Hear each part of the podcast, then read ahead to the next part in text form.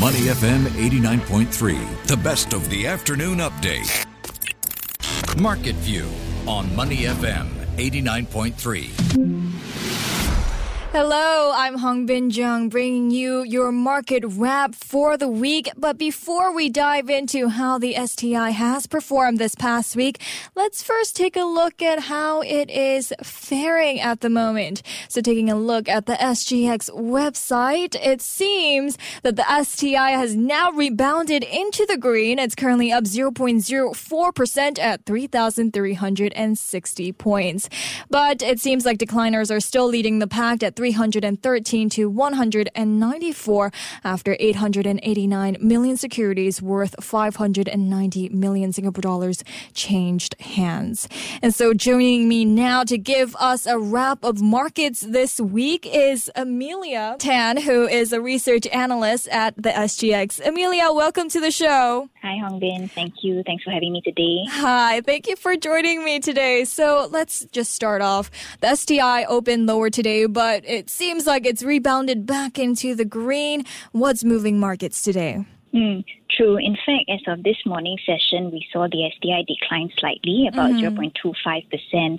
In fact, that was also tracking the overnight losses that Wall Street also saw, mm. especially on the you know concerns of a potential rate hike further to continue for the rest of this year. Mm-hmm. Um, and not just Singapore market. In fact, across Asia, majority of the markets were also red in the morning. Mm-hmm. But you're right, looking at the SGX price page now, we're in the green at the moment. Yeah. Um, and looking at the top five traded stocks, I think DBS, UOB, OCBC were also in the green at the moment. Mm-hmm. Um, Singtel and Wilmar probably a bit uh, flattish or, or, also relatively mixed. Mm. Now, what's moving the markets today or even for the rest of this week is probably the Fed um, and some of these speeches that the key officials have also been making. Mm-hmm. Um, they've been signaling, you know, more rate hikes that will continue for the rest of 2023. Right. And not to mention, uh, we're also in the middle of earnings season, and investors mm-hmm. will still be looking into how the companies are releasing their results for 2022 and what's their outlook for this year, especially with the inflation, high costs, and interest rates to continue. So you just earlier mentioned about how the uh, how policymakers then warning about mm-hmm. you know keeping interest rates higher for longer in the United States have impacted the STI. I mean the STI was mostly in the red this week, I mm-hmm. believe. How big of an impact did it have? Mm, you're right. So so far in the week to date, STI declined about 0.7% in price return mm-hmm. as of this morning. And during the week, we hit a high of about 3,397 on Tuesday mm. before reaching a low yesterday at around 3,355 levels.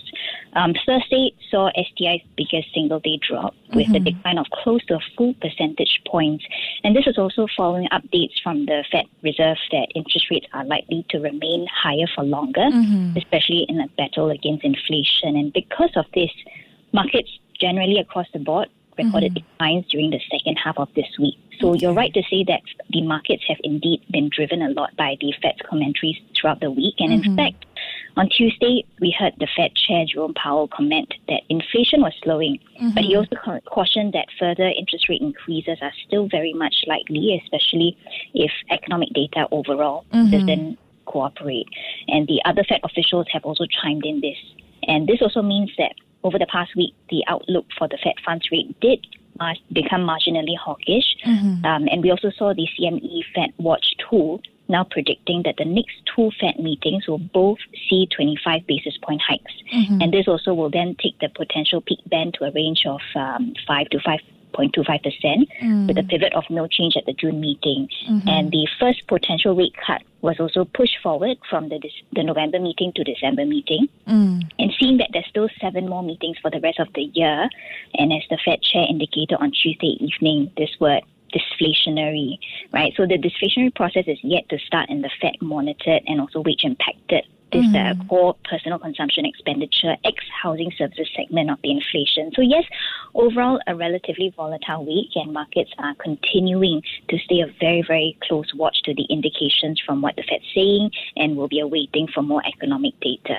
Right, right. And, you know, it's also earnings season, as you mentioned. So, who were, who would you say were the biggest movers of the STI this week? Good question. So, in terms of the STI, maybe I just break it down into two ways that okay. we typically look at. So, one is in terms of a price change perspective. Mm-hmm. So, looking at the data, you know, as a Thursday evening cut off, we saw about a third of the STI generating gains, while mm. two thirds were posting declines.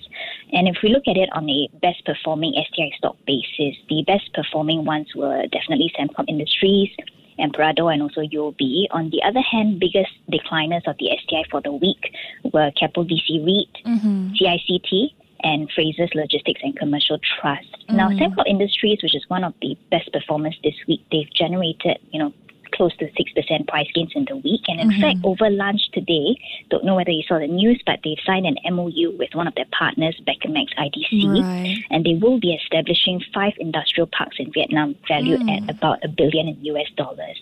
Now, that's from a price perspective. Mm-hmm. From a fund flow perspective, across the last five sessions, what we're seeing from our side is institutional inflows into the three largest stocks, for example, UOB, mm. OCBC, and Genting Singapore, totaling over about 140 million okay. in institutional net inflows. On the other hand, the biggest institutional net outflows were recorded in Keppel Corp, Mapletree Logistics Trust, and mm-hmm. also Wilmar, totaling over about 112 million. Mm. Now, looking beyond the STI and just a look at the overall Singapore market, we saw institutional fund inflows into our Singapore stocks at about 100 million US dollars. Mm-hmm. And in mm-hmm. fact, this also continues from the fund flows that we saw coming into the market for the past two weeks, indicating that insti investors are also returning to our market. Mm-hmm. And from a sector lens, just to share what we're seeing, is that the highest net inflows over the last five sessions were across financial services, consumer cyclicals, and technology stocks. And mm. on the mm. other hand, the outflows were recorded mostly in industrials, REITs, and also energy, oil and gas. Okay, okay, and, and just I just want to stick to earnings season for a minute, but mm-hmm. um, SGX has posted its earnings with it posted a thirty point one percent rise in first half profit to two hundred and eighty four point six million Singapore dollars. Any surprises there? Um, maybe we'll just draw a little bit attention to the financial sector mm-hmm. as, as an overall, because I mean, um, yes, we've we've had good results from the SGX, but mm. I think something that I would also look forward to would be the banks that's mm-hmm. starting to be reporting with DBS kicking off, you know, reporting season on Monday mm-hmm. uh, for for the banks. Um, DBS will be reporting coming Monday. I think UOB is going to be reporting on February 23rd and right. OCBC on the 24th. Um, probably something just to touch a little bit about the what's sort of what investors and analysts are expecting um, mm-hmm. in terms of these banks. I think um, the market generally are expecting the banks to post uh, perhaps stronger growth in net interest margins for last quarter. Okay. Um, and in fact, some analysts are already expecting that these banks could deliver slightly better dividends along mm-hmm. with better margin growth. And the recent rate hikes that we've seen throughout last year have indeed driven up borrowing costs, and this has helped to boost the net interest margins of the banks. Mm-hmm. Um, so, you know, however, the rate of the net interest margins expansion is possibly expected to moderate over time, especially with the higher cost of funding that the banks are going to be seeing. Okay. You know, with, with people increasingly going into fixed deposit and also more people saving. Mm-hmm. And just to share, you know, a recap from what we've seen in last year's bank's results. DBS, they've reported higher net profit for the quarter, mm-hmm. 20, 23% higher quarter on quarter, in fact, and ROE was about 16%, both hitting new highs. Mm. And in fact, for DBS, their total income grew 20% from higher net interest margins reaching 1.9%, and also they saw sustained business momentum. Okay. For DBS, their asset quality was also resilient, and their non performing loans have also improved to 1.2%. Mm-hmm. Same thing that we've seen in UOB, they reported record third quarter net profit, which was up 26% quarter on quarter. And mm-hmm. this was backed by, of course, strong net interest income, which registered double digit growth, in fact, to cross the $2 billion mark. Mm. And net interest margin is also expanded to 1.95%. The asset quality has also stabilized. Non performing loan ratio improved to 1.5%. And the bank also expects ASEAN economies to show resilience and avoid a recession this year. Now, the last one, OCBC, their third quarter net profit grew over 31% year on year, also hitting a new high, and its net interest income surpassed the $2 billion mark for the first time on the back of net interest margin expansion to 2.06%. and they've also sus- seen a sustained loan growth. And for them, the non-performing loans ratio has also declined to 1.2%. Now, that being said, mm-hmm. we definitely look to what the banks are reporting over the next few weeks, and we'll be, you know, watching quite closely on the outlook statements for the for 2023 mm-hmm. to see how they're dealing with the increased credit costs, higher interest rates, rising costs, and generally weaker global growth. Okay, okay. And I want to move away from Singapore now and to a broader picture. We've got more mm-hmm. we've gotten more data out of the United States as well, mm-hmm. including that report on initial jobless claims. Did it offer any clue on whether rate hikes are here to stay for longer? So it was also interesting, you know, having taken a look at the US weekly jobless claims report mm-hmm. that was released last night. The initial claims increased, I think, by 13,000 okay. on a seasonally adjusted basis. And in fact, this round marks the first increase in claims since, mm-hmm. I think, mid to end December last year. Mm. But taking a look at the four week moving average of these claims, which is normally considered, you know, as a better measure of labor market trends, the four week moving average actually fell by 2,500 um, mm-hmm. claims. And this actually reached a lowest level in nine months, last mm. seen in April 2022.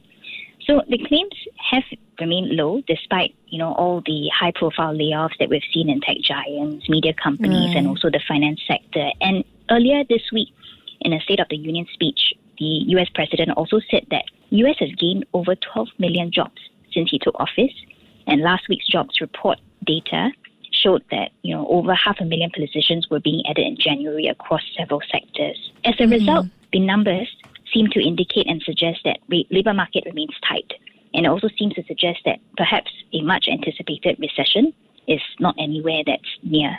Now, that being said, some economists also believe that the seasonal adjustment factors were what's keeping the claims lower, and mm-hmm. these factors will generally be updated at the end of March. So okay. we'll see more when data is uh, being reported later on. But like we said earlier on, you mm-hmm. know, the tightening monetary policy stance is also to try and curb inflation, which has indeed heated up quite significantly over the past year. And watching the speeches made by the Fed officials mm-hmm. over the mm-hmm. past week, outlook has seemingly become more hawkish, and the Fed officials have also been telegraphing of you know further rate hikes right. at least until the end of this year, mm-hmm. for as long as it is necessary to bring down overall inflation.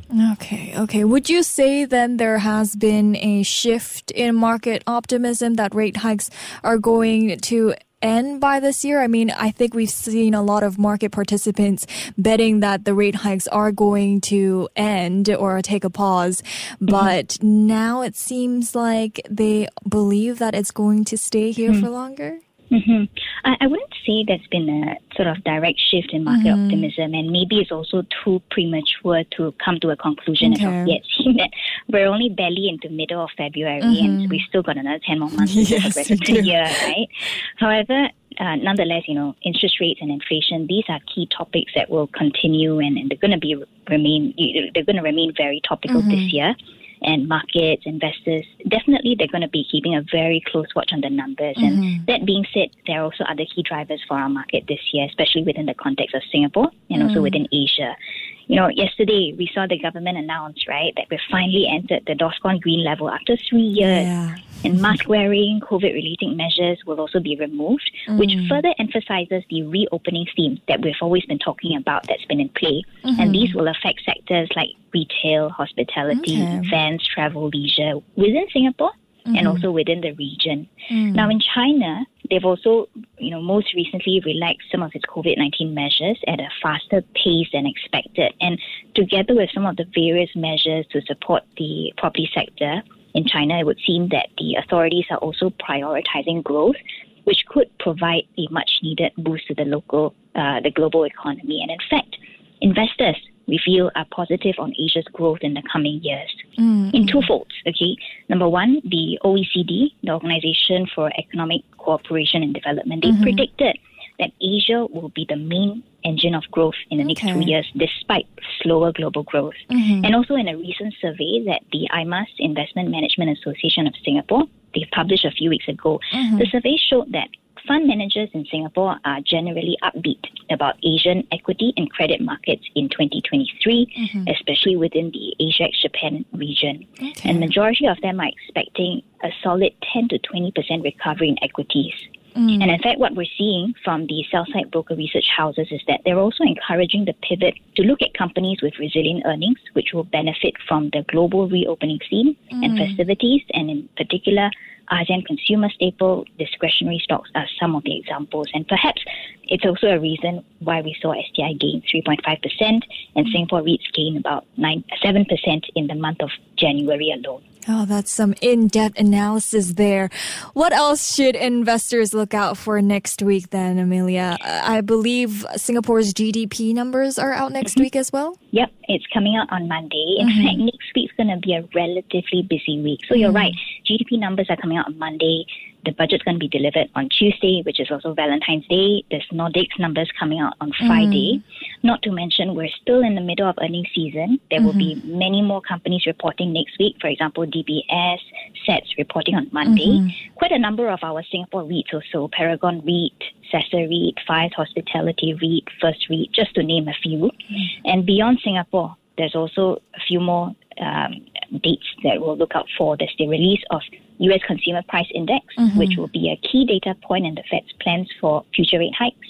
There's also the retail sales data and mm-hmm. also industrial production data, just to mention a few. Okay, well, it seems like it's going to be a very busy week next week, and it's, it will be very interesting how the STI reacts to that. Well, thank you so much, Emilia, for joining me today. Thanks for having me.